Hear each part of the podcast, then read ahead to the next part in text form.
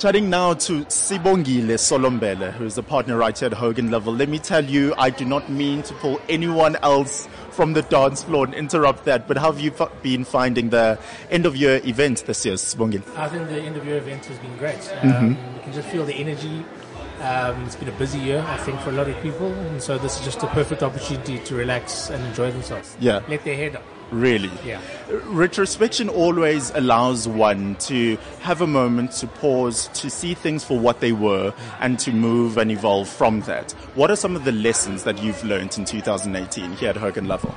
Well, I think the biggest lesson for me in 2018 has been that if you stay on the course and you keep doing the basics right, at the end of the day, things work out for you. So mm. the year started out slower than most years um, just general economic environment. We had the shifts with the presidency. The work didn't seem like it was going to come. Yeah. Um, but we stayed out there, got our name out there, seminars, presentations, and all those good things. And the second half of the year, I mean, to be honest, I'm tired. I'm flat out. Yeah. yeah. Look, after this dance floor, we are all just going home, napping, and calling it a day. But I'm interested, as a partner here at the company, what are how have you surprised yourself with the performance? You know, so often tough circumstances bring out the better of us, mm. where we grow stronger. Mm. How have you surprised yourself in learning something new about yourself and in growing and working better? Well, in, in previous years, I had more of a, a supported type of practice in the firm. And I think for the first time, I was essentially on my own. Mm-hmm. You know, find your own clients, build your own practice, train your own juniors, and just try to create an enabling environment. So mm-hmm. um, I haven't been a partner for that many years. I was in house for a couple of years and came back to practice about two years ago.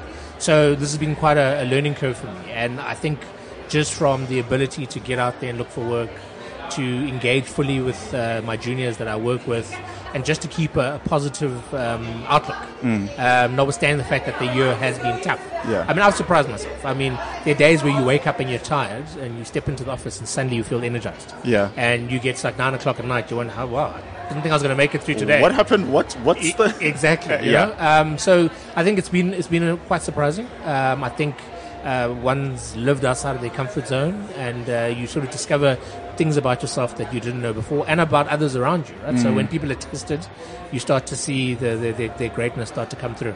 Talking about what others do around you, what would you like to say to your team? My team has been amazing. Absolutely amazing. Yes. Um, and uh, they put up with me every day and they put up with my demands. Well, not really my demands, yeah. the client's demands. I love how you quickly backtrack there. And then I frame them as my demands because yes. I know they wouldn't want to let me down. And uh, they've just stood up and delivered. Mm. Um, whenever I've asked anything of them, well, we've had um, two new additions to our team. So it was just two partners and one associate, and the associate left. Mm-hmm. And we hired an associate and a senior associate, and the two of them have just outdone themselves. Um, they really have gone above and beyond, and that's without them, the team wouldn't be as successful as it has been. Mm. So they've been they've been amazing. So big shout out to uh, Anastasia and to Larissa. Uh, you guys are legends. That's it. And as you look forward to 2019, what are you most looking forward to? Well, let's start with the breakup of December. Because I'm hearing like, people about start 2019. I'm like, hold on. Much. Can we please just ease our way out of 2018 first? Yes. And then for 2019, I think it's just again getting out there, trying to do business, getting our name out there, uh, growing the firm, growing our department, mm. and just trying to make Hogan Lovells a success for everyone who works there. Fantastic. Thank you so much for chatting to me. Thank you. Enjoy the party. Yeah.